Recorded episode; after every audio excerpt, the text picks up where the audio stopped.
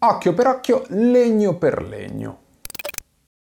Qualche tempo fa abbiamo raccontato la storia di Jasper Maskelin, un prestigiatore inglese che dopo la fine della seconda guerra mondiale andò in giro a raccontare di aver contribuito in maniera fondamentale a degli stratagemmi per confondere gli eserciti nemici. Abbiamo anche raccontato che le sue storie non corrispondevano esattamente alla realtà. Uno di questi piani mirabolanti era la costruzione di un finto porto in legno per attirare i bombardieri tedeschi a concentrare lì i loro attacchi notturni, lasciando intatto il vero porto situato qualche chilometro in là sulla costa. Tipo io potrei costruire un finto citofono per trarre in inganno i testimoni di Geova.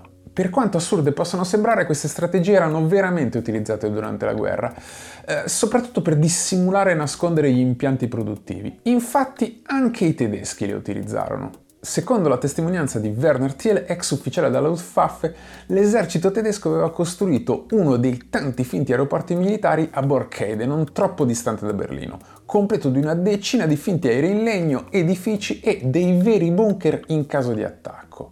Lo scopo, esattamente come nella storia di Maskelin, era quello di attirare i bombardamenti degli alleati sul finto aeroporto, lasciando intatti i veri obiettivi militari.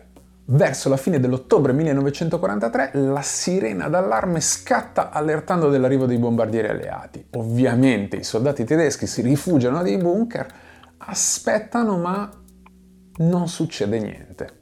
I tedeschi escono dai loro rifugi dopo svariate ore temendo delle bombe a tempo, ma quello che trovano è forse peggio, una decina scarsa di finte bombe di legno che riportano l'iscrizione Wood for Wood, legno per legno.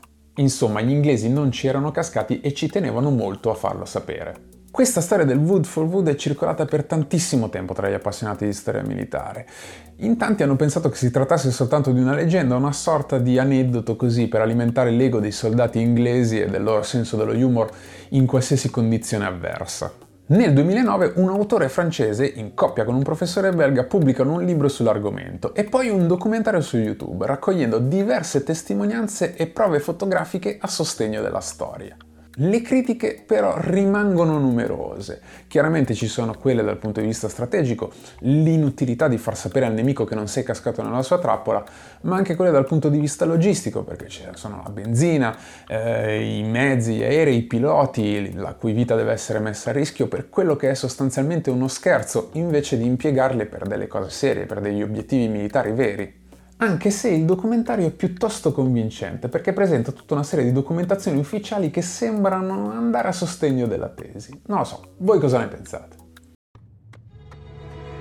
Vi ricordo che questo è un formato breve, ma che sul nostro canale potete trovare delle puntate più lunghe e approfondite, come per esempio quella su Jasper Maskelin, il prestigiatore inglese un po' cialtrone che raccontò di aver inventato da solo tutti i sistemi di camuffamento dell'esercito britannico, ma anche di aver fatto sparire una nave, oppure di aver tratto in inganno l'intero esercito italiano. Ecco, l'ultima affermazione forse quella più plausibile.